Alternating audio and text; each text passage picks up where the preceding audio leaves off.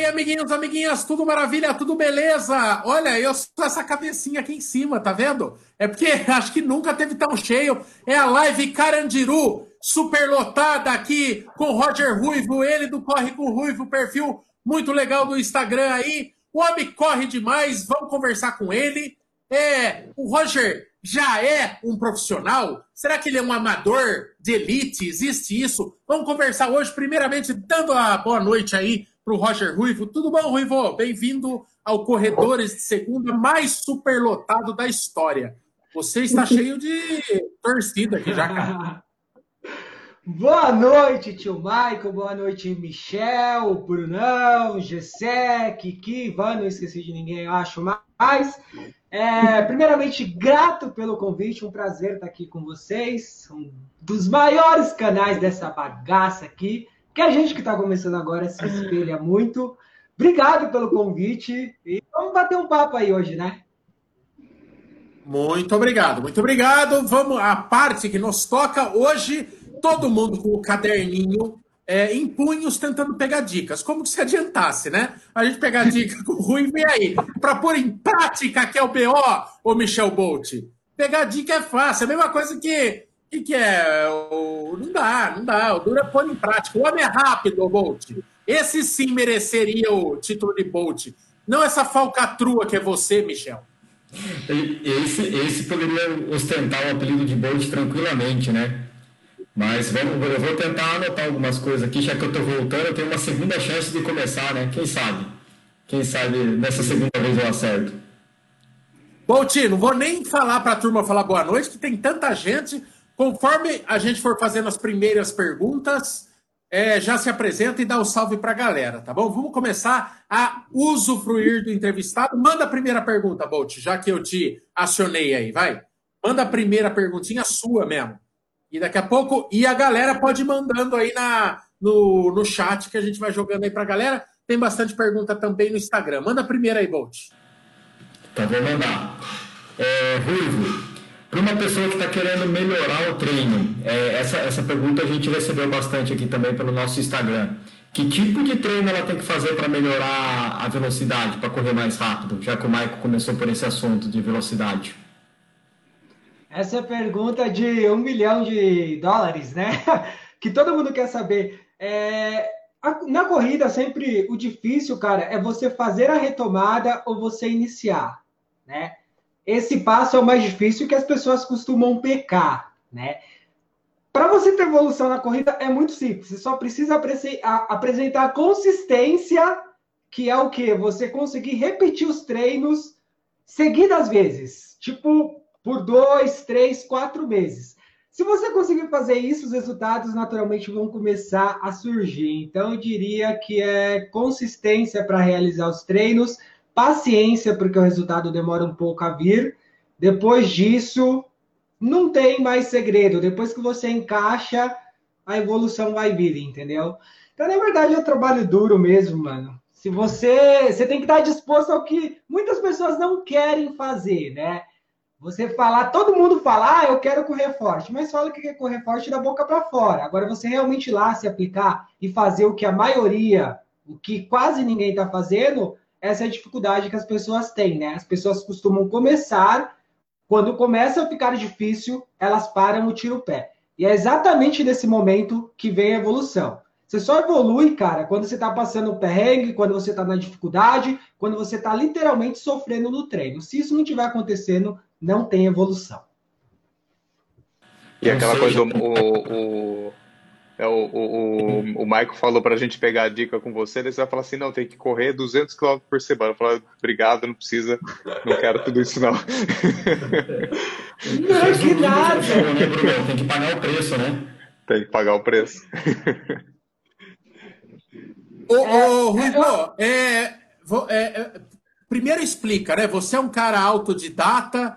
Obrigado aí aos envolvidos aí que meteram o logo na frente da minha cara. Uma puta de uma sacada esse formato aqui, viu, Bolt? Ó, fica aí, fica aí, fica aí, fica no logo.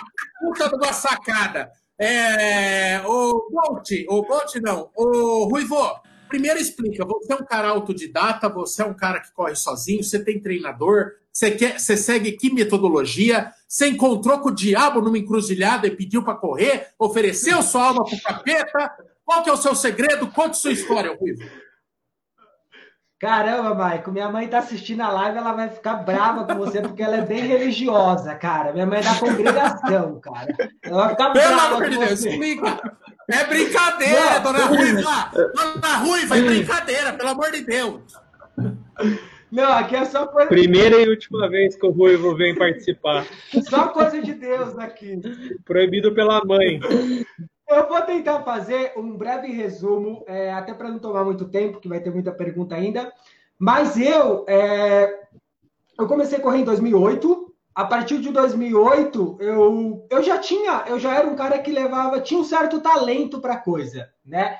Então, como amador, trabalhando, fazendo faculdade, cuidando de projetos pessoais, eu já tinha bons tempos, né? Eu corri meia maratona para 1,13, corri 10K para 32 alto, 5K para 15 minutos alto. Então, eu já tinha um bom rendimento.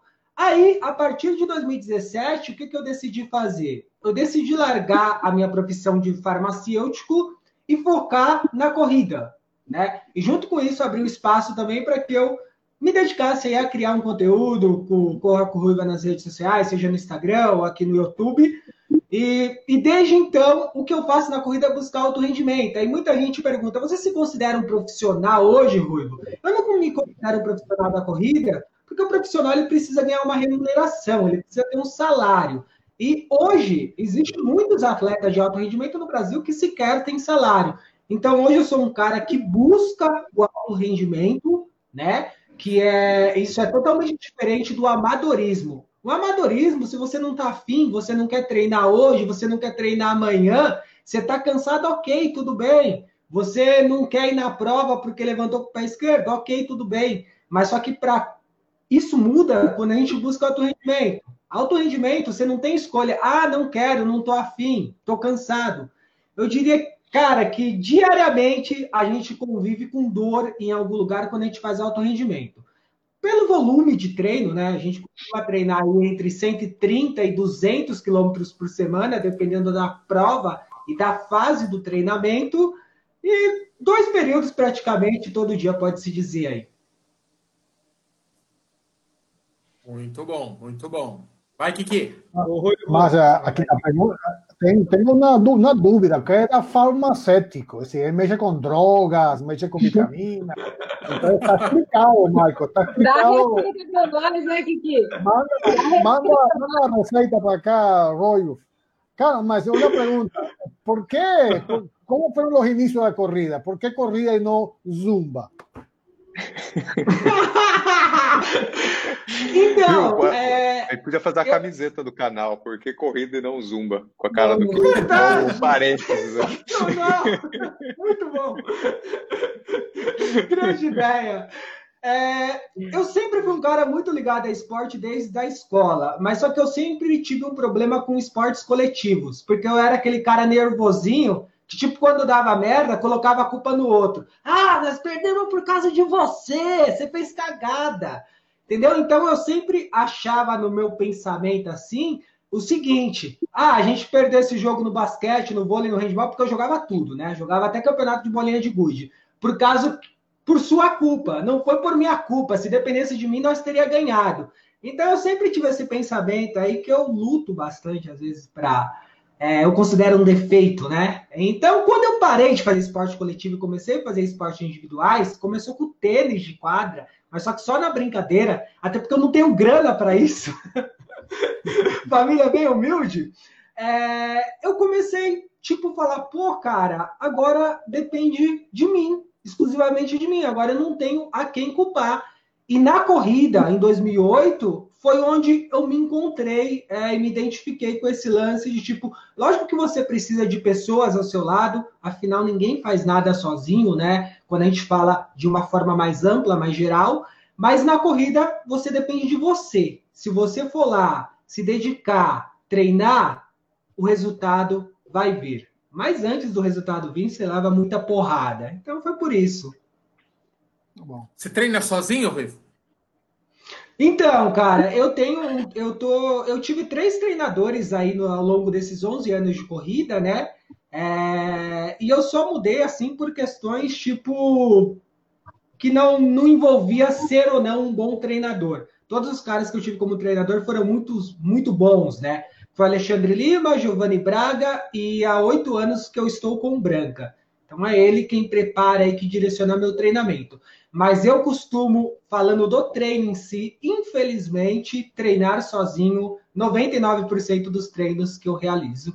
Porque não tem ninguém para acompanhar o ritmo, né? A gente começa a evoluir, começa a correr mais, fica complicado. Quando a gente faz uns treinos um pouco mais leve, a gente ainda encontra uns amigos. Eu tenho uns canela seca uns amadores, uma galera que roda aí 3,45, 3,50, que às vezes dá para combinar uns treinos. Mas se sair para fazer um longão ali para uns 3,40, 3,30, por exemplo, já não tem mais, é bem complicado. Muito você, bom. você sai a fazer longão com a turma da bike, né? de bike. Né? de bike. Ô, ô, Ruivô, o, você sabe que quando a gente estava querendo ir para Conrads, eu e o Mambinha, um dos treinadores que a gente sondou em São Paulo, mas a gente nem chegou a falar com ele, foi o Branca. E o Branca, a gente tinha três opções. O Zeca da Zetrek, que tinha a expertise de Conrads, né? O Zeca da Zetrek, o Diego da Trilopes, que eventual, que de fato virou nosso treinador, Foi e o Branca. E o Branca, é, e o Branca a gente acabou, porque era tudo muito difícil, você tinha que marcar um dia para encontrar os caras, a gente de Sorocaba. Olha, gente, pelo amor de Deus, não vai desencarnar aqui no meio da nossa live. Isso vai dar um trabalho. O, e daí, e daí a, o, o Branca era disparado dos três o que tinha a fama de mais linha dura.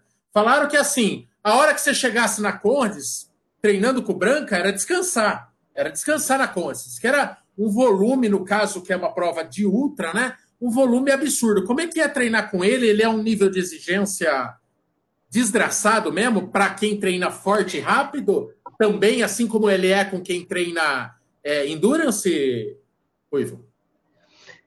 Então, é, cara, eu sou suspeito para falar do mestre Branca. Ele é um cara que tem um know-how assim é, do técnico, do prático, de uma forma assim absurda. O cara tem um conhecimento assim de 800 metros a ultramaratona, né? E o branco é o que você quer, velho. Se você quer treinar duro, quer treinar firme, tem um grande objetivo, você vai ter um treinador para isso, né? Se você quer treinar um pouco mais leve, você vai ter um treinador, mas quem olha o Branca assim treinando, realmente vê um cara linha dura, né? Mas eu nunca tive problema com isso, porque eu acho que quando você quer resultado, você tem que levar umas porradas, uns tapão na orelha para ficar esperto, né? Porque senão não vai, cara. É... Então, o Branca, para mim, eu considero ele hoje não só um treinador, um amigo, um paizão, sabe? Ele é um cara que tem um lado, um olhar clínico, não só para o atleta, mas para a pessoa, entendeu? De olhar, de enxergar. Pô, cara, alguma coisa não está errada porque você não conseguiu treinar. Você está com algum problema? Aconteceu alguma coisa? Vem aqui, vamos conversar, vamos bater um papo. É uma espécie de um psicológico, sabe? Então, é um cara absurdo.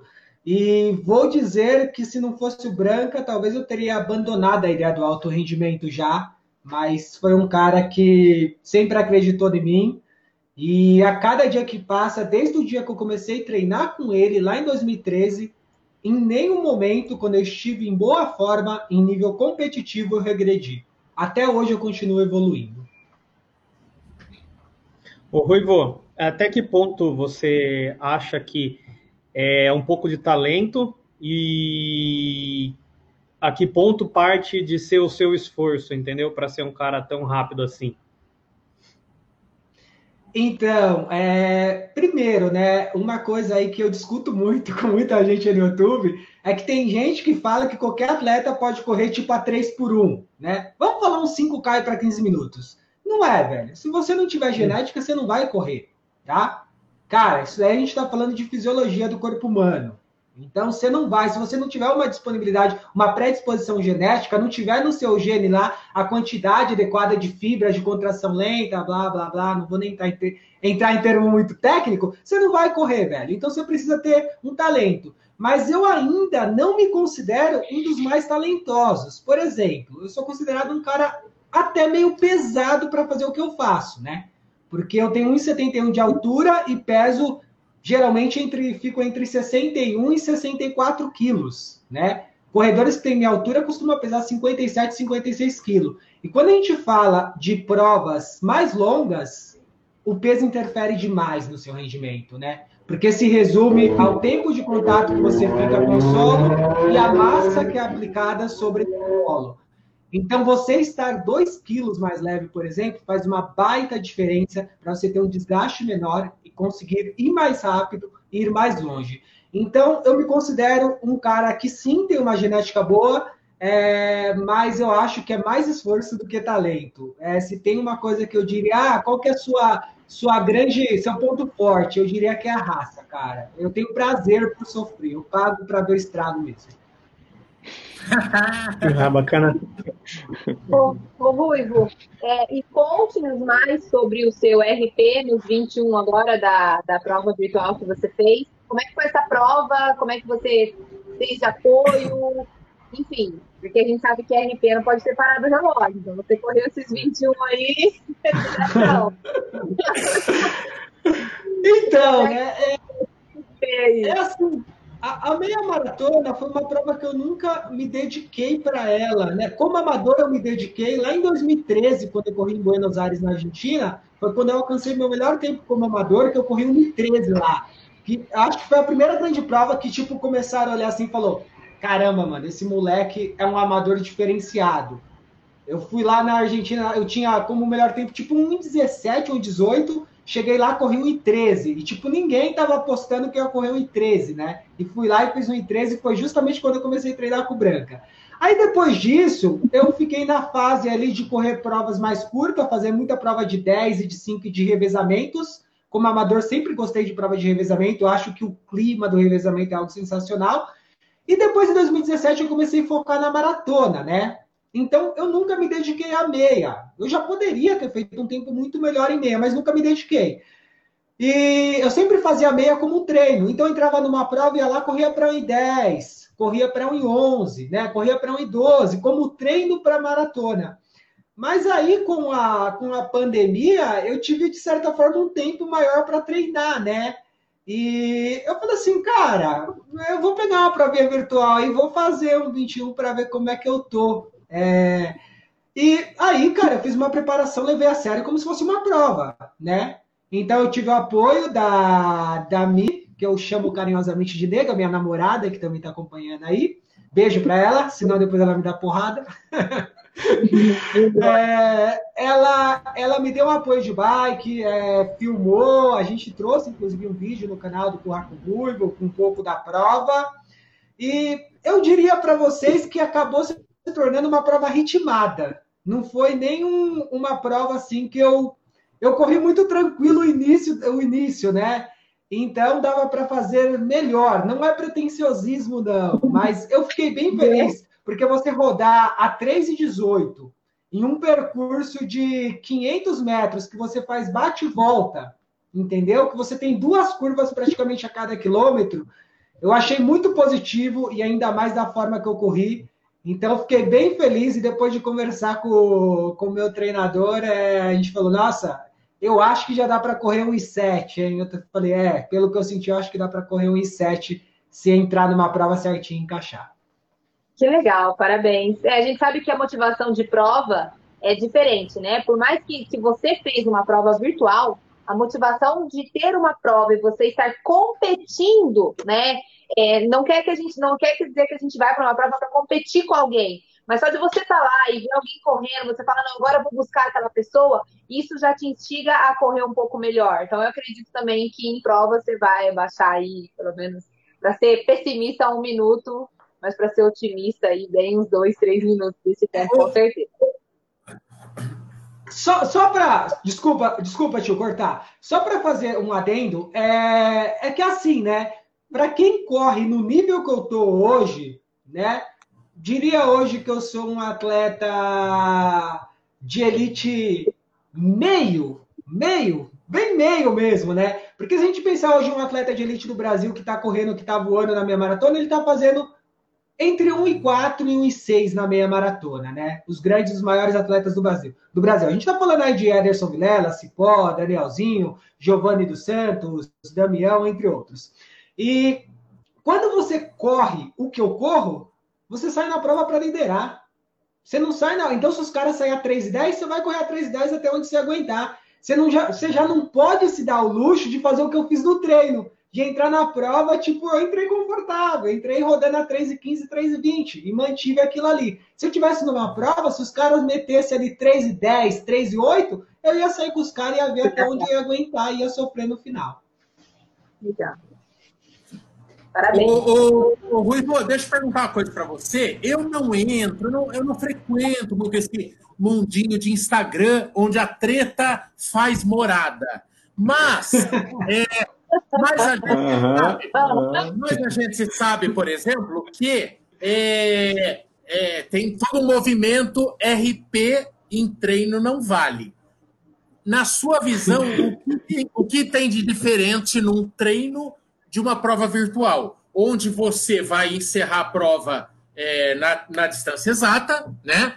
Assim como um treino, e você até escolher o percurso de menos, porque você pode pegar uma meia extremamente plana também. Mas os fiscais de plantão, aquela, aquela turma do dedo na cara, é, eles tentam de alguma forma invalidar uma marca como essa sua, ou, ou, ou como você é respeitado por conta de tudo que você faz, o arregaço que você faz nas provas, aí a galera passa um pano. Como que é essa questão de fazer teu melhor tempo numa prova virtual? Obrigado por essa pergunta, adorei. Aproveitar essa audiência para colocar meu ponto de vista. É assim, cara. É, eu acho que primeira coisa, as pessoas precisam ir no dicionário. Recorde pessoal. É o seu melhor pessoal. Não interessa aonde você fez, quando você fez e como você fez. Se está com a distância certa, a distância correta, seu recorde pessoal, tá? Agora, segundo ponto você não pode falar que essa é uma marca oficial, registrada de forma oficial. Eu não posso, se você entrar lá na CBAT, agora na Confederação Brasileira de Atletismo, ou na World Athletics, maior entidade de atletismo, você não vai ver meu 922. Então eu não tenho, essa não é minha marca oficial. Mas isso não deixa de ser o meu recorde pessoal. E, de novo, Cara, se você fez no treino, na prova você vai fazer muito melhor. Então não deixa ninguém te apequenar, não, porque é muito mais fácil se apontar o dedo para aquele cara que não tem um certo alcance, né? Para aquela pessoa ali que está começando agora. Mas realmente, para mim, o pessoal meio que dá uma aliviada. Não tem muito apontamento de dedo, não. Mas eu tô ligado que a galera fala, que a galera comenta. Mas eu coloco o meu ponto de vista, que é justamente esse que eu falei. E a maioria das pessoas se identifica com ele. É simples, é coisa de pessoal, cara. É o seu melhor que você fez. Muito bom, vai, Kiki. Muito bem. Bom, ô, ô Julio, é, hoje em dia você tem. tem não, de, deixa, deixa de a pergunta. Você, tem, você já tem prova é, no, no, no horizonte, você está treinando para essa prova? Ou você simplesmente está treinando em dia da base, o que chamam base, para o ano que vem? Então, cara, eu queria muito correr uma maratona esse ano, mas só que infelizmente não vai rolar. E eu até pensei em fazer um teste de fazer um 42, sabe? De repente filmar ao vivo, levar lá para o canal, que eu gosto de fazer umas lives lá correndo no canal. É, mas eu, eu acabei é, nos últimos dias abortando a, a ideia, e vou falar até em primeira mão aqui agora. Acho que muita gente não sabe disso, né? Então, bomba! é, Furo de reportagem. No, Furo de reportagem. É, eu vou focar no Troféu Brasil, cara. Eu quero buscar o índice do Troféu Brasil para correr os 5 mil e os 10 mil. Então, a partir de, a partir de agora, eu não estou mais em período básico, né? Eu já estou em período pré-competitivo para quase competitivo, eu estou muito bem. Meu volume não está muito alto, estou rodando em torno de 140 quilômetros por semana, mas para fazer 5 mil e 10 mil é um bom volume. E daqui para o final do ano eu vou focar nisso. E no primeiro trimestre do ano que vem, eu vou fazer de tudo para fazer uma maratona buscando subir 2,20. Ô, Ruivo, aproveitando que você falou que vai focar nisso, o quão distante você está de uma marca de, de uma classificação para um troféu Brasil, por exemplo? Cara, não estou distante não, não estou distante não. É, eu, eu acredito que eu consiga fazer as duas marcas para os 10 mil. É que, na verdade, eu competi em pista 2010 pela universidade, depois não competi mais. Então, para mim, vai ser uma mudança grande, né?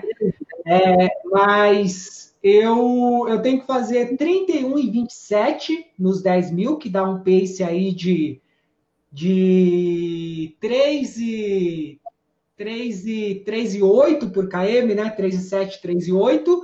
E nos 5 mil eu tenho que fazer 14,55, que dá um pace aí de 2,59.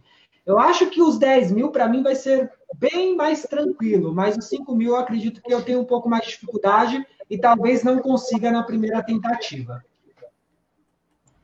Ah, mas tá bem. Ô, Ivo, quem, quer ter o ídolo? Quem quer ter o ídolo? Quem quer ter o ídolo no esporte, Ruivo?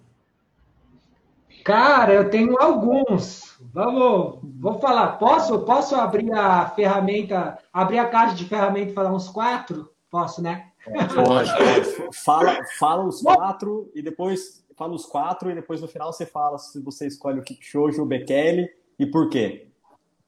Beleza. Essa daí no canal rende. Você sabe que tem gente que fica puto comigo lá no canal e às vezes deixa até de, de, de ver vídeo, cara, ah. por, causa, por causa dessa opinião, entendeu? Que fica puto. Eu sempre falo, antes de, de responder, eu sempre falo pra galera, gente, vocês precisam entender que a análise do Ruivo é uma análise crítica. Eu não faço uma análise em cima do cara que eu gosto. Eu faço uma análise de acordo com o que o cara tá correndo, com o histórico de prova dele. É, eu costumo trazer lá no Corra Corrida um conteúdo um pouco mais técnico de corrida, uma visão, entendeu? De quem estuda esporte, de quem acompanha diariamente. Então o pessoal fica muito puto comigo, mas enfim, mas já, já vou responder essa e a gente retoma. Cara, é, eu tenho como ídolo, grande ídolo. Pela explicação do Becker. É, total, bem que sem, sem, sem, spoiler, tá, sem spoiler. Tá se explicando muito, né? É que, é, é que o, é que o, é que o Keep, o, o Keep Show já é da galera, né? Não adianta, a galera tem um amor pelo hominho lá. E o Bekele talvez cara, seja mais técnico que é, é que na Fica verdade lá, é assim, cara.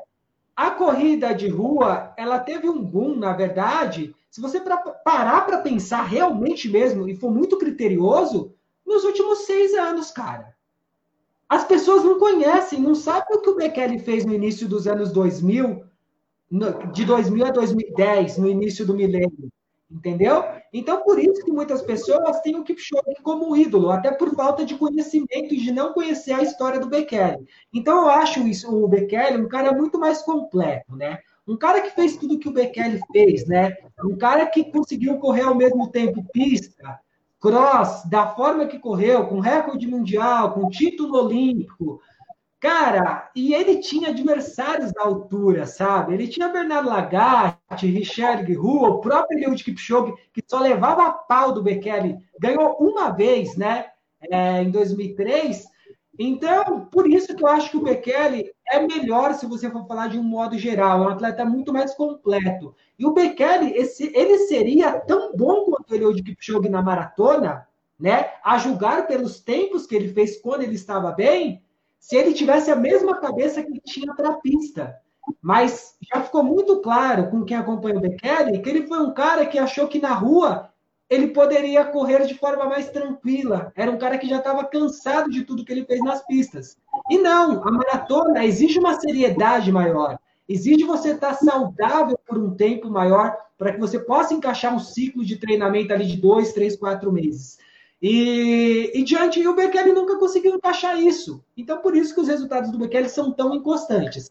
Agora, quando a gente fala de melhor maratonista do mundo, é, é inegável que Kipchoge é o maior de todos. Essa é a minha opinião aí nesse ponto. Um é maratonista, o outro é o maior corredor de todos os tempos, né? Exato. Muito exato. bem. Agora. E faltou a, os quatro. É, cara, eu vou colocar para mim, é, meu ídolo, assim, é, vou colocar um no nacional e um internacional.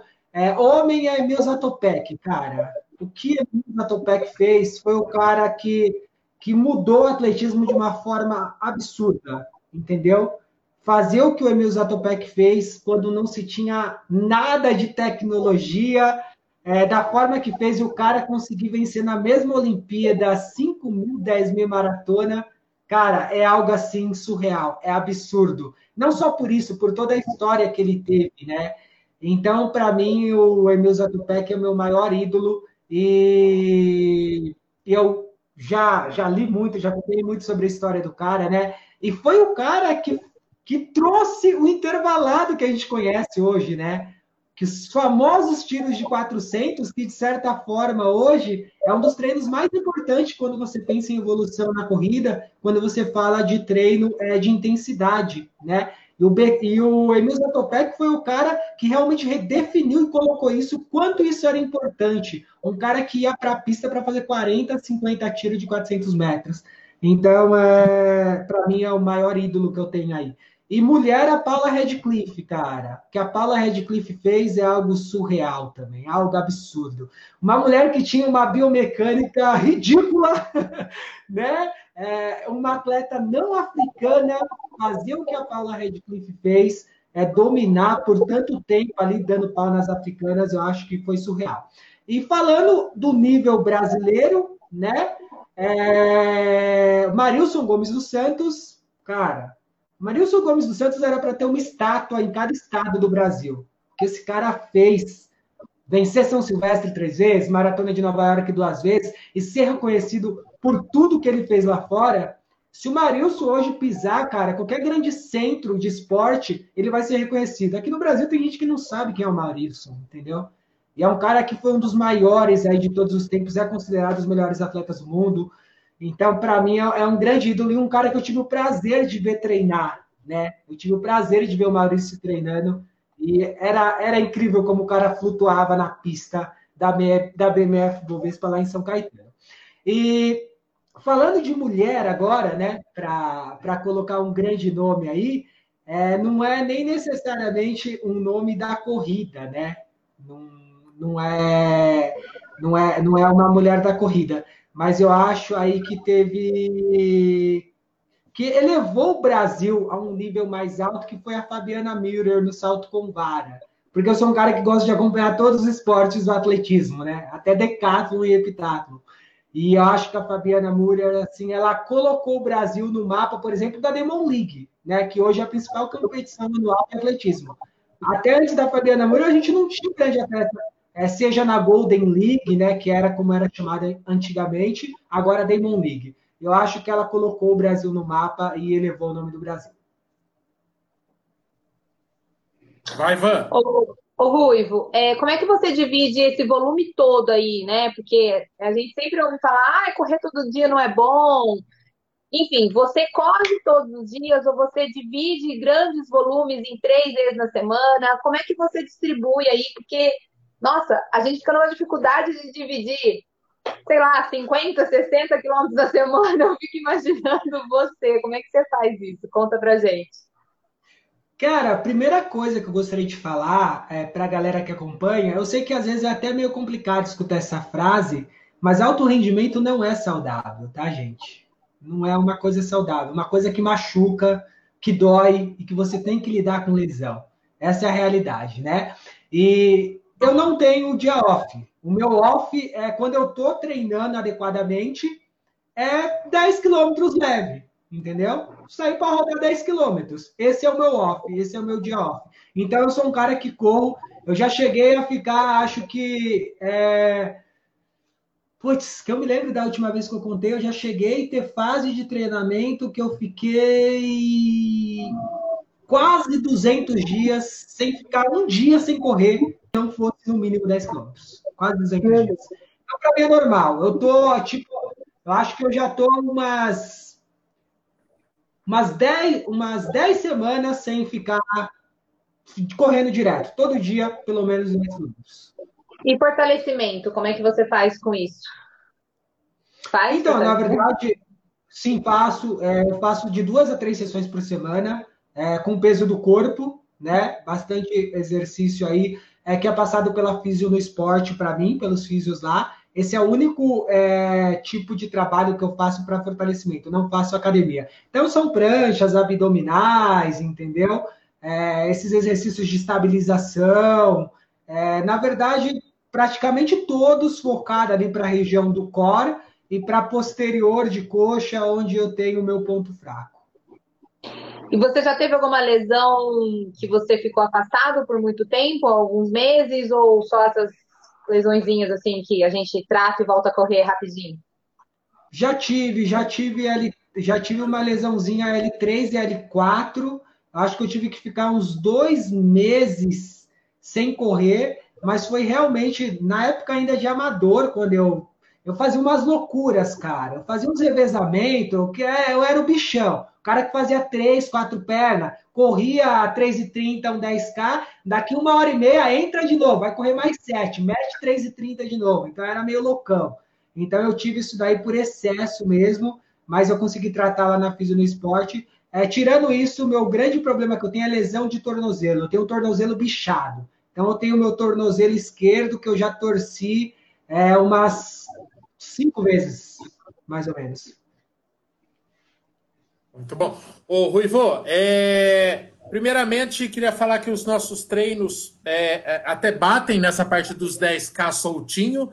Todo o resto que você faz eu não faço nada, mas essa, esse dia dos 10K soltinho é parecido com a minha planilha. Ô, Ruivo, queria saber a sua opinião, porque você é um cara híbrido. Você está entre o alto desempenho mas você não deixa de lado a produção de conteúdo, né? Enquanto que a gente pega alguns atletas de elite que eles ficam o dia inteiro, acorda, treina e dorme, e você ainda encaixa nesse meio tempo, é, é, nesse, nessa grade tua, a produção de conteúdo para Instagram, você produz muita coisa, e para YouTube. Queria saber o quanto te incomoda quando você vê, por exemplo, o Marilson, ou Solonei, ou tantas outras figuras aí, é, ou Adriana, enfim. Você vê o, o, duro que esse povo dá. E é, se chegar um Solonei da vida andando no meio do povo numa, numa prova, é, e um blogueiro aí, uma blogueira, um pessoal, uma, uma celebridade de Instagram, essa pessoa, essa, essa, essas famosidades aí, essas, esses, como é que chama? Os influencers, eles vão ser muito mais assediados. É muito é muito possível que o Solonei transite livremente num universo de circuito das estações, que é uma galera que está é, se familiarizando tal. Isso te incomoda? Dá, um, dá uma raivinha assim? E o mesmo até para outros esportes, quer dizer, um super endeusamento para a galera do futebol e ninguém saber quem é o Marilson, ou você não vê uma produção de conteúdo, é, é, relembrar a todo momento mesmo o que o Marilson fez em Nova York, por exemplo. Essas duas situações. É o, o, o famoso por não ter feito nada e, e enfim, essa, esse ostracismo em vida que o atleta é, vive no Brasil. Então, primeiro falando do futebol, o futebol me incomoda muito tanto que eu era um cara que sempre acompanhou futebol, mas depois que eu comecei a correr, a cada ano que passa eu acompanho menos. Né? Mas infelizmente isso é um problema estrutural. Eu digo estrutural porque ele vem lá do início e acaba se tornando cultural consequentemente. Que no Brasil só tem olhos para o futebol. Então, sim, eu diria que eu tenho uma raivinha do futebol, com certeza. Agora, o ponto dos atletas não ser reconhecidos não, não tenho, cara. Eu só acho que o amador ele perde muito por não conhecer um atleta de elite e conviver um pouco com ele. E a gente tem muitos atletas de elite no Brasil que são totalmente acessíveis, como o Cipó, por exemplo. Então essas pessoas perdem muito de não conhecer, de não poder bater um papo com esses caras. Porque eu vou te falar, qualquer atleta amador que estiver acompanhando a live agora, que já bateu um papo com o Cipó, por exemplo, o cara, nossa, meu, para mim foi uma experiência única, foi sensacional. Então, acho que quem perde é a pessoa, acho que não, não são os atletas, não. Mas eu, eu, eu procuro, cara, eu acho que assim, na vida é muito mais cômodo você não fazer nada, né? E eu sou um cara que gosta de levantar essa bandeira para a gente tentar valorizar mais nossos atletas, sabe? Ter um norte. É, tanto que eu estou desenvolvendo alguns trabalhos aí com alguns atletas para tentar ajudar, dar uma força, sabe? Aproveita, é... aproveita e fala disso que bastante gente comentando esse trabalho que você faz de valorização dos atletas profissionais brasileiros nas redes sociais. Aproveita e fala. Boa, é, isso não é de hoje, né? Porque eu sempre fui um cara muito ligado à performance, né? Isso não quer dizer que eu, que eu Cara, eu já, já fui pacer de gente correndo 10 milha para 6,50 por km, porque era amiga minha, né? Eu acho que tem duas coisas, até aproveitando o gancho, que, que nunca ninguém vai poder falar, é, é que o Ruivo não é parceiro e que o Ruivo é filha da puta. Essas duas não vai para minha conta, entendeu? Eu tenho certeza disso. É, e, cara, eu, eu desde quando eu comecei a criar, lá em 2014, que a gente começou como um grupo de corrida, na verdade, onde a gente reuniu uma galera para fazer treinão, tomar café, envolver algumas causas sociais, né? E sempre, eu sempre, eu, eu, fui ensinado assim pela minha família, a gente ter esse senso de comunidade, pensar num todo, sabe? Que o mundo não gira só em torno da gente. E desde então eu sempre procurei desenvolver ações sociais, e, e, e tentar dar fala ou colocar em foco as pessoas meio de lado, meio esquecida. Então tem, sempre tentei levantar essa bandeira. E de uns dois anos para cá, cara, isso tava me incomodando. Eu falei, caramba, mano, não é possível, mano. Olha o que esses caras fazem, olha o que esses caras treinam, sem recursos, sem apoio de federação, de confederação brasileira, de marcas que não estão interessadas, que querem os atletas prontos, quando elas deveriam investir para você ter, né, uma um, para você ter um retorno, né, é, é o básico isso, né? É, eu falei, cara, eu preciso começar a fazer minha parte. Não adianta eu ficar só falando aqui e não fazer nada. Então eu procurei começar a trazer um conteúdo mais é, levantando os atletas do Brasil, falando mais sobre os atletas do Brasil. E, e junto com isso veio a ideia de criar alguns projetos também com esses atletas. E, mas eu sei que para fazer isso eu teria que dedicar uma parte do meu tempo, né? Que às vezes as pessoas não têm essa visão de que tudo que você vai fazer, um projeto que às vezes pode parecer tipo bobo, né? Que nem a galera acha que vídeo no YouTube sobe sozinho. Você estala os dedos, opa! Subiu um vídeo do canal Corredores. Vamos lá ver, os caras fizeram mágicas. Ah, fizeram mágica, acabaram de subir um vídeo lá, nem tiveram trabalho nenhum, foi fácil demais. E a gente sabe que isso delega tempo. E, e eu procurei, é, tipo, eu sou um cara muito, muito, sabe, lance de planejamento, cronograma certinho. Eu falei, bom, vou tentar fazer isso. E aí eu comecei a desenvolver algumas ações com os atletas, né? Teve o SOS Corredores de Elite, né? Que foi a primeira grande, tinha feito outras menores, né? Foi que impactou bastante aí. E, e agora, mas depois, a partir desse, surgiu outros que eu participei também. E agora é, eu decidi, estou é, fazendo um trabalho com o Giovanni dos Santos e com o Cipó, né? Que na verdade é, é, é um projeto assim para a gente tentar tipo, arrecadar uma grana para os caras terem uma estrutura e apoio de treino maior, mas só que vai muito além disso, né? Na verdade, eu estou ali para ajudar os caras a melhorarem a comunicação deles, entendeu? saber falar melhor, saber se portar, saber usar as redes sociais a seu favor. Que ao mesmo tempo que eu sempre cobro, tipo, de grandes marcas, de grandes empresas ou de federações, que elas têm que reconhecer os atletas, é, eu procuro falar com os atletas que eu tenho uma proximidade, que eu conheço, que eu acho que são pessoas bacanas, é, de mostrar para eles que é importante a comunicação. Se você não tiver comunicação na sua vida, você não vai conseguir, não vai fazer absolutamente nada. Então você precisa aprender a se comunicar com os meios que existem, né? E hoje a gente sabe o poder que um canal de YouTube tem, que o Instagram tem. Então, é, eu estou tentando ajudar os caras nisso. Na verdade, o Cipó tá, tá voando.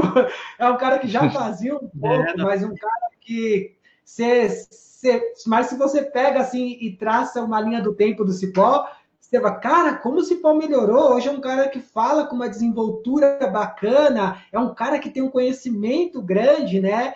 E, e, um cara que, inclusive, meu, o cara hoje faz até jabá com uma naturalidade assim, você fala, porra, caramba, vou comprar isso. Então, eu acho que é bem bacana isso, e eu, eu tento levar para esses caras o quanto é importante isso. A única parte que, tipo, eu diria que me dói é, as pessoas não terem visão para esse tipo de projeto, né? É, porque na hora do oba-oba, tipo, ah, vamos falar, vamos fazer acontecer, todo mundo fala. Mas na hora de, tipo, coçar, sabe? Dar uma coçadinha no bolso, é, as, a galera não faz isso, né? Só para dar um exemplo, é, a gente está com o projeto, na verdade, a gente tem uma vaquinha mensal, né? É justamente para o período olímpico, né? Os dois têm a ideia de buscar o índice olímpico no ano que vem na maratona. E, cara, é, tipo, a gente está divulgando de uma forma muito grande e a gente não tem o alcance que eu gostaria que tivesse, né? E aí vem aquela pergunta, assim, que eu passo na minha cabeça e falo: caramba, velho, não é possível. A gente teve 66 contribuições no mês passado.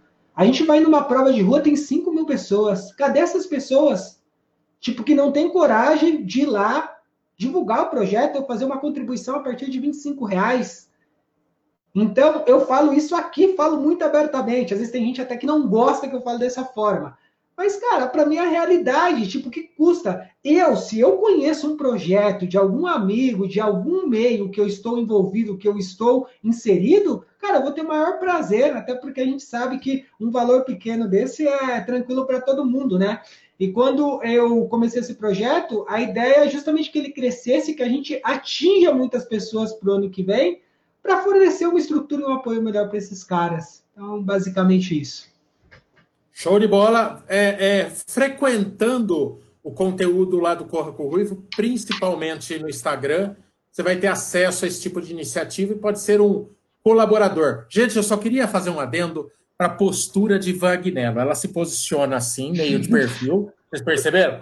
Meio assim, faz um olho cerrado. Aí, naquela hora, ela, ela meteu umas seis perguntas em seguida, que ela incorporou a Marília Gabriela. Vocês perceberam? Aí ela faz todo um gestual. Ela, ela é a única, ela posiciona a câmera diferenciadamente. É, é o show à parte. É, a nossa Marília Gabriela. Ô, Kiki, manda pergunta pro. É a menina do Manda pergunta pro, pro Ruivo, Kiki. E aí, como é? Pega a manha para você chegar no Sub 4, que na última live você, você enrolou de novo, Kiki. Você falou de novo que você vai, vai tentar Sub 4. Como é que faz? Deixa, deixa pegar a. Calma, calma. Deixa, ¿Cómo es? Así de lado. La, la, la medalla. Atrás, la medalla, ahí, la medalla atrás, la medalla. É, isso. Mantém a postura. Tá meio fraco de medalha aí. Isso. No, están todas, están todas na gaveta. Eu não sou tão mostrador. Estoy como Rubio, soy lo básico atrás de él. Un tenis, una casa de vino. Ay, Kiki, sí, no, Rubio, sobre, sobre alimentación. Y ahí, para correr 200 kilómetros por, por, semana, precisa comer muito, não? Cara, aí que tá. Eu, eu sou um cara que a, as minhas porções de alimentação é muito pequena, né? Às vezes até quem vê eu comer fala, cara, não é possível que você aguente comer tudo isso. É, quer dizer, que você corre tanto comendo tão pouco, né? Mas na verdade o que eu faço é que eu me alimento várias vezes por dia, é, mas não tem nenhum segredo, cara. Essa parte de alimentação é, é algo. É que é assim. As pessoas que têm problema em ser regradas, automaticamente eu acho que o nutricionista é a melhor coisa. Mas para pessoas que conseguem ser regradas, é, ela consegue fazer uma alimentação, não tem segredo nenhum, né? Então, alimentação, cara, eu, eu, digo que você precisa tentar comer o mais natural que você possível, se eu tivesse que dar uma dica. Então, por exemplo, cara, tenta comprar a maioria dos seus alimentos na feira. Um exemplo, uma suposição, sabe? Não vai tomar um suco artificial, faz um suco de frutas, entendeu? Então, eu acho que a sua alimentação tem que ser o mais limpa possível, com menos industrializado, é, mas eu não tenho segredo, cara. Como praticamente eu como arroz, feijão, carne branca, carne vermelha, salada e frutas. É isso. Não tem mais nada de segredo. Ô, Rui, e, já Rui, emendando você... nessa. É... É, é, é, só, é só, só, aproveitar ó, o, o que você comentou de que você está um pouco acima do peso para atletas da mesma altura que você tem, né? Você pretende abaixar um pouco isso para quando você for conseguir fazer um índice, enfim, é, aí você vai ter que reduzir mais ainda? Então, Brunão, na verdade eu já estou nesse processo. Eu, eu quero pela primeira vez é, chegar aí nos 60 e depois entrar na casa dos 59. Eu quero ver o quão mais rápido eu vou conseguir ser, né? É, com essa, com esse, baixando um pouco aí, eu acho que vai me ajudar. Até porque quando eu voltei a treinar umas 15 semanas atrás, 16 semanas, eu acho, é, eu estava com 64 quilos, perto de 64. Agora eu estou com 61 já e é impressionante a diferença que faz, né? Sobre esse lance da alimentação, eu sempre falo para a galera: você quer ver quanto 2 quilos fazem diferença? Coloca dois pacotes de açúcar debaixo do braço e sai para correr. Ou coloca uma mochila de hidratação com 2 litros d'água. Você vai ver a diferença que vai fazer. É, mas é, é, é eu normalmente eu estou na faixa de 77, 78. E, e, quando eu quero reduzir o, o meu peso para fazer alguma prova, eu, eu, consigo chegar no 75 ali. Eu nunca consigo baixar muito disso, mas esses 3 quilos realmente fazem muita diferença. Imagina se eu conseguisse chegar num 70, assim, é, que, é que eu teria que ser muito regrado para chegar num 70 e é coisa que eu não consigo. E aí, não. E aí o Brunão ia ter que ter 2% de gordura só, né? Aí complica. Não demais. ia ter espaço para gordura aqui mais, então ia ser negativo. Morando na Itália ainda, Bruno. É difícil. Não dá, meu puta, não, não dá, dá mesmo. Ruivô, você já, você já chegou a, a 8% de gordura igual o Brunão ainda não, né? Não, pô, já estive bem menos. Eu sou. Apesar ah. que. Toma! Brunão, Brunão já dá para correr de. de... Brunão Fala, correr com o Ruivo. Dá para marcar uns dá treininhos. Dá para acompanhar aí. os primeiros 10 metros, dá para acompanhar. Ô, ô... Pergunta da audiência tem prioridade, né?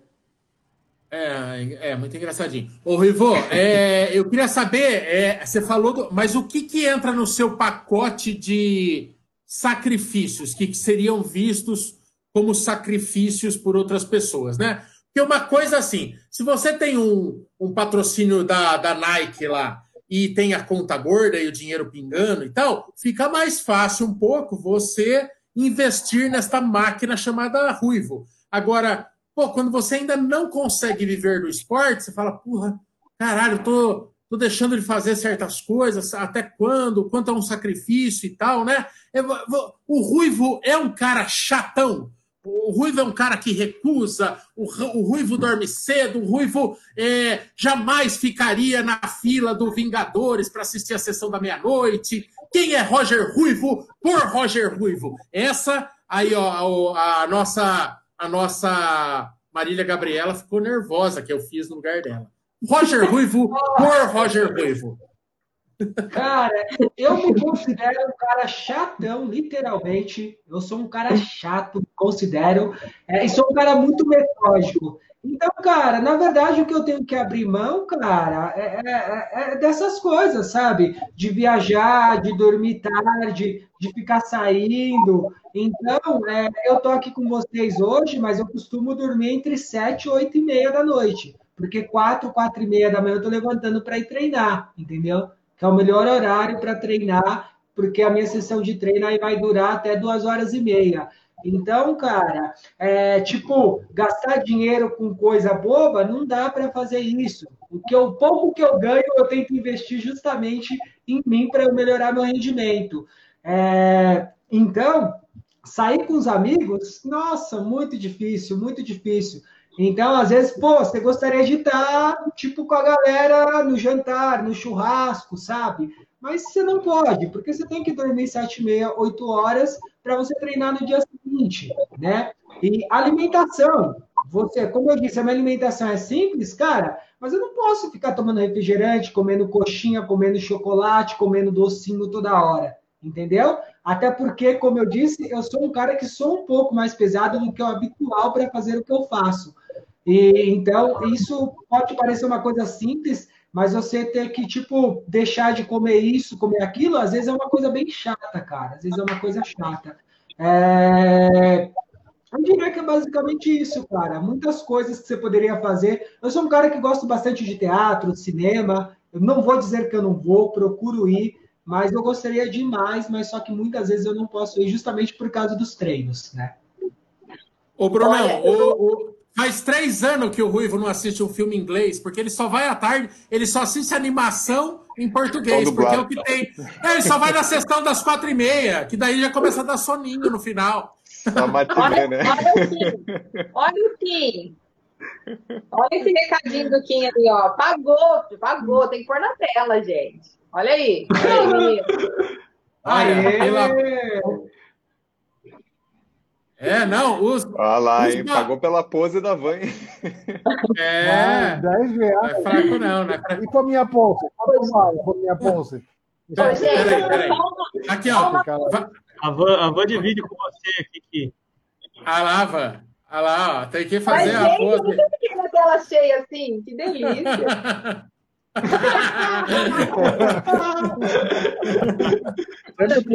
Era pequena. Agora, só uma É. contratação. Olha, a Mi, olha, você tem que beijar o pé dessa mulher, porque aguentar você não deve ser fácil, não, Ruivo.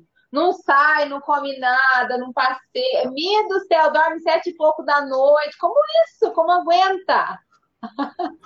Ô, Ruivo, tua, tua, tua, tua, namorada corre também? Como que, a, a, a- como que o namoro e a corrida conversam aí? Então, cara, a Mia é técnico de enfermagem, né? É, mas ela é uma pessoa super ativa, sempre gostou de fazer, desde, desde que eu conheço ela, né? Sempre gostou do esporte, corre, pedala, gosta de malhar na academia. E, cara, realmente é a melhor parceira que eu poderia ter, eu diria principalmente na questão financeira, cara. Porque a gente sabe que namorar tem custo, né? Tem custo. Quem falar que não, tá mentindo. E é uma pessoa que super me entende para a gente fazer alguns planejamentos às vezes. Na verdade, ela se adequa ao que eu vou fazer para me apoiar. E é uma pessoa que sempre tá junto comigo, cara. É, mas, mas eu diria que vou ser filosófico agora. As melhores coisas da vida estão nas coisas mais simples, sabe?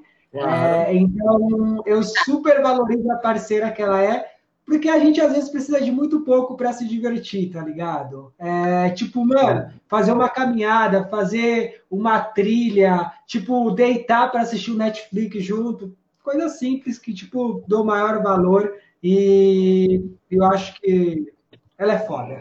Beijo, nega. Ela é foda. Ela é uma linda. Oh, oh, Fala, oh, Kiki. oh, Ruivo, eh, las corridas eh, que você mais gosta no Brasil, qual, qual, qual- quais são? A que você sempre quer fazer porque você gosta, ambiente. Cara, eu, eu, eu tenho uma ligação muito grande com a Maratona Internacional de Florianópolis, a do mês de agosto.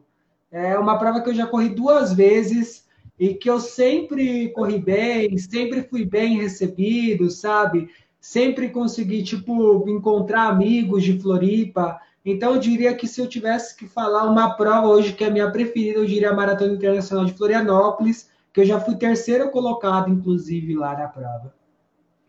Bom, Ô, Ruivo, e tênis também? Uma galera perguntando aqui.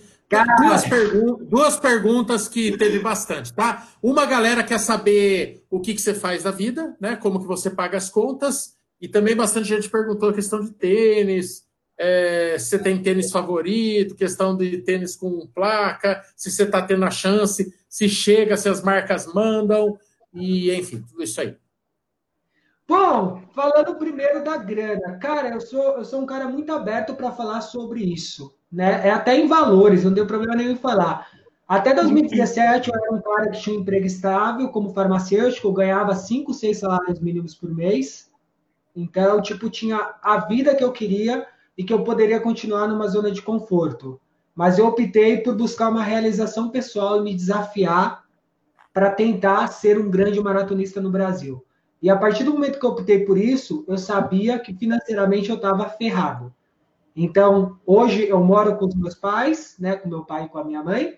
E, e, cara, a minha renda hoje mensal é algo em torno de um salário mínimo por mês. Então, eu tenho que me virar com isso. Da onde vem isso, Ruivo?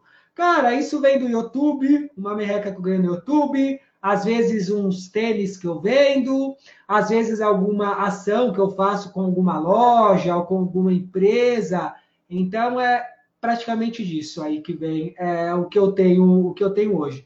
E quanto tênis, cara, eu sempre digo para a galera que eu sou privilegiado nesse quesito. Eu costumo receber a maioria dos tênis, a galera manda, eu gosto de testar, gosto de usar bastante tênis, é, mas eu procuro ser muito, muito, muito fiel, né? E antes de receber das marcas, eu já falo assim, ó, ó o negócio é o seguinte, se eu não gostar do teu tênis, vai ter unboxes, testei, dois posts, acabou. Depois ele vai ficar de canto.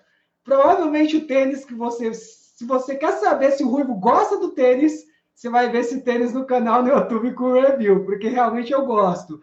É, eu tenho uma. Eu, eu, eu dou muito valor à credibilidade, de você ser muito real com o que você fala e com o que você faz. Você realmente fazer aquilo que você está pregando, né? E, e, e para tênis eu sou assim também, cara. Então, é, eu gosto bastante de testar diversos tênis, recebo todos, sempre costumo trazer um feedback sincero para a galera. Ô, Ruivo, e você, recebeu essa, esses tênis com placa? Teve a chance de testar quais? Boa. E se testou, se tem um favorito? O, o Next machuca, o Next tá por trás da lesão do, do Bekele? Que, que, qual é a tua opinião aí? Então, cara, vamos lá. Tênis quesito placa de carbono. Isso eu gosto de deixar muito claro, né? É... Eu não recebi nenhum tênis da Nike. Tem gente que até hoje acha que Nike me manda tênis, tá? Eu fui um cara que entre 2010 e 2016 eu tive uma relação muito próxima, participava de campanhas da marca, inclusive que ganhava até grana, ainda quando eu era amador, participei de Nike 600, Participei de Nike Run Club, fui um dos primeiros Pacers, mas depois que eu saí, que eu pedi para sair, né, por questões que não estavam me agradando, eu não recebi mais nada da Nike. Então, graças a Deus, eu tive a oportunidade de testar 4%, Next Percent, já tive, já estou no meu segundo par, é, mas não veio da Nike, é, veio de pessoas eu, eu costumo dizer, preparação de Deus. Então, pessoas que eu tenho que me acompanham, que me seguem, parceiros, que simplesmente olharam, Ruivo, estou te mandando tênis para você usar, porque eu sei que você vai fazer bom uso. Tá? Não vou nem citar o nome dessas pessoas, mas eu consegui receber esses tênis com placa de carbono da Nike. Agora, além do da Nike, cara, eu recebi o Meta Racer da ASIC, mas que tem uma proposta diferente, né? Não é igual. É... Esses foram os dois. Eu usei também, cara. Eu coloquei no pé o o Endorphin Pro, né? Mas só que eu não tenho ele. Eu coloquei ele no pé só. É, esses foram os únicos três que eu usei. E para dar opinião sobre é, qual que é melhor, cara, não tem jeito. É o Next, o Next Percent tá à frente de qualquer tênis que exista no mercado hoje. Até porque eu sou um cara que acompanho muito é, reviews da gringa, entendeu? Sobre esses tênis. E realmente, para mim, o Next Percent é, é, o melhor tênis se você estiver pensando aí em, em buscar performance, em ter alto rendimento. E, cara, um tênis que eu gostei muito também, que não é placa de carbono, que na verdade é placa de nylon, foi o Fila Racer Silva. Eu, eu eu tenho uma ligação com a fila também, né? Eu sempre gostei dos modelos Kenya Racer da fila. E quando eu saí da Nike, foi a primeira marca que tipo me abriu as portas e falou: Ruivo, do que, que você precisa? O que você está precisando? Que a gente manda para você, vamos fazer uma ação junto. Então a fila abriu as portas para mim quando eu saí da Nike. E desde então eu tenho uma relação com eles. E cara, o Racer Silva é um tênis que eu achei sensacional. Tem os seus pontos negativos, seus pontos positivos mas eu falo para a galera, mano, a, a fila ela continua com aquela marca de melhor custo-benefício. Não tem, não existe no Brasil alguém que consiga bater de frente com a fila de entregar um produto tipo muito bom com um custo baixo. Não tem empresa melhor, na minha opinião. E o Racer Silva é esse tênis, cara. É... E eu até falei pro pessoal do canal, o pessoal pergunta muito sobre o tênis, né? Eu falo, para mim, Ruivo, eu, se eu for correr até 3,30 de pace, né? Que eu, quando eu falo até 3,30, de paces mais leve até 3,30, hoje eu boto o Racer Silva no pé. É meu tênis preferido. Agora, se eu for precisar correr abaixo de 3,30, aí eu acabo utilizando Next, 4%, Meta Racer, Tartar Edge, KR4V2. é, Dyna, Dyna Blast, que é um tênis que eu estou gostando também, que eu comecei a usar recentemente. Então, falando de tênis, eu acho que é isso aí. Ô, Brunão, manda, manda uma pergunta aí da audiência que eu estou tentando uma, uma, uma artimanha aqui enquanto isso. Vai lá. Ganha um tá, tempo você... para nós, velho. Que você quer que eu ganhe um tempo? Calma, calma aí, calma aí. Então, manda uma pergunta, vamos, qualquer um aí, manda uma pergunta. vamos, vamos ah, pescar aqui, vamos aqui. pescar uma pergunta aqui. Vai lá, vai lá então. Ô, Rui, o que, que você faz para descanso? Para recuperação, na verdade, né? Cara, a melhor recuperação é deitar na cama e dormir um pouco. Não existe recuperação melhor. Infelizmente, é, somos pessoas adultas, né?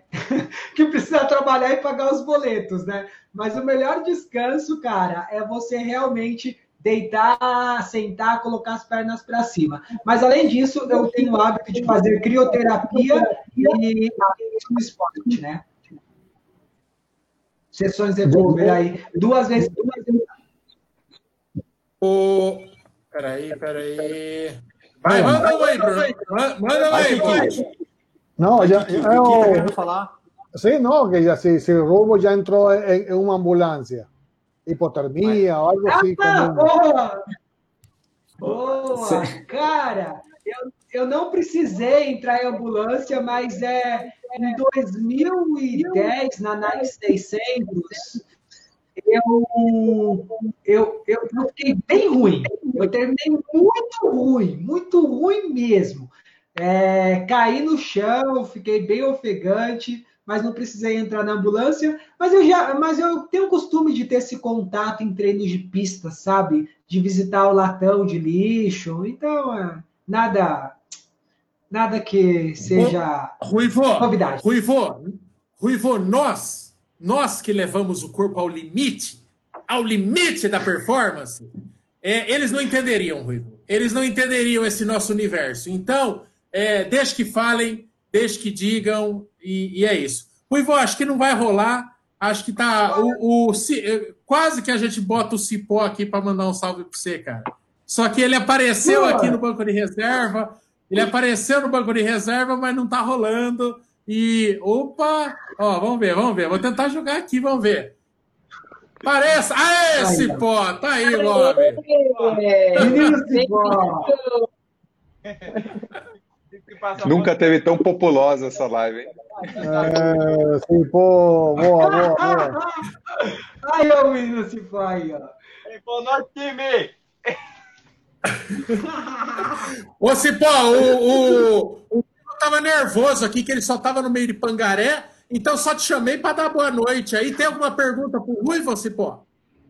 É, quero convidar o Rui aí para fazer aí uma meia maratona comigo aí. Da última vez é, foi. Quero não! Tô fora! Vê se o homem tá rápido mesmo, né? Ah, mas você sabe. Ó, oh, mas você sabe que falando aí, né? No, o Cipó aí no próximo fim de semana vai fazer o desafio aí dos 21 é, lá em Mariporã, né? Prova dura aí que foge um pouco do que ele está acostumado nos últimos anos.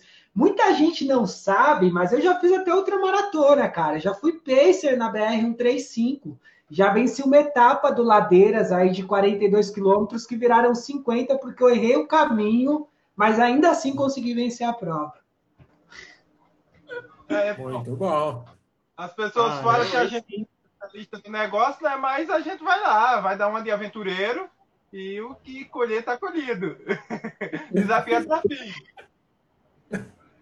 Mike Belisco, alguma coisinha lá, né?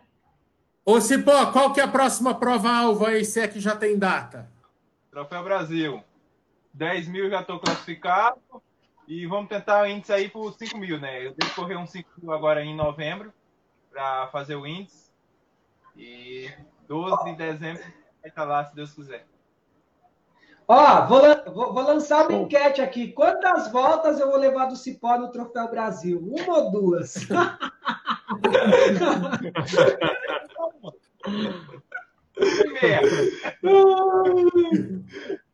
Gente, Esse negócio aqui podia ir longe, mas temos que encerrar, né? Afinal de contas. Cipó, obrigado por. Tá na hora de você voltar, hein, Cipó? Logo nós já, te chama de volta aí para para a gente bater um papo. Cipó que já esteve aqui com a gente também. Ruivão, muito obrigado aí, cara. Foi sensacional a live. Baita, baita cara, baita personagem. Muito obrigado mesmo. E deixa teu recado aí, final aí, para a galera te acompanhar. Quiser seguir você aí na, nas redes? Como é que faz para achar o Ruivo? Bom, aproveitar a audiência aí do programa. Bom, é Corra com o Ruivo, só, só para falar para a galera que, que não sabe, na verdade é Corra KO de nocaute Ruivo, né? Então Corra com Ruivo. E o KO é nocaute mesmo, tipo, vai para cima, faz valer a pena, tipo, dê seu máximo, faça seu melhor ou não faça, tá ligado? Acho que na vida quando a gente se propõe a fazer alguma coisa, se for para fazer de forma média ou meia boca, acho que não é legal fazer.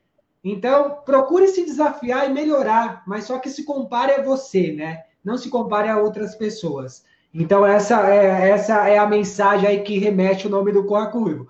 Então, você pode seguir a gente lá no Instagram, é, no Facebook, curtir nossa page, tudo, tudo facebook.com.br instagram.com.br. Pode participar do nosso clube lá no Strava também, o Corra com Ruivo, e se inscrever no nosso canal aqui no YouTube, o Corra com Ruivo. E eu acho que é, acho que é isso, cara. Obrigada aí pelo espaço. Obrigado, valeu. Foi um prazer estar aqui com vocês. Muito obrigado aí todo mundo que assistiu. Valeu, Cipó, convidado ilustríssimo de.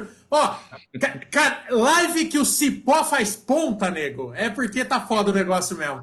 É, muito obrigado. Então, vocês entenderam, ouviram aí o, o Ruivo. Se for para fazer meia boca, melhor nem fazer. Basicamente, é, mandando que quis se aposentar e largar o esporte. Achei um pouco rude da parte do Ruivo, mas é o recado sincero do nosso convidado. Beijo nas crianças, Jesus no coração. Valeu todo mundo que assistiu. Tchau. Falou, pessoal. Valeu, valeu. Boa noite. Boa noite.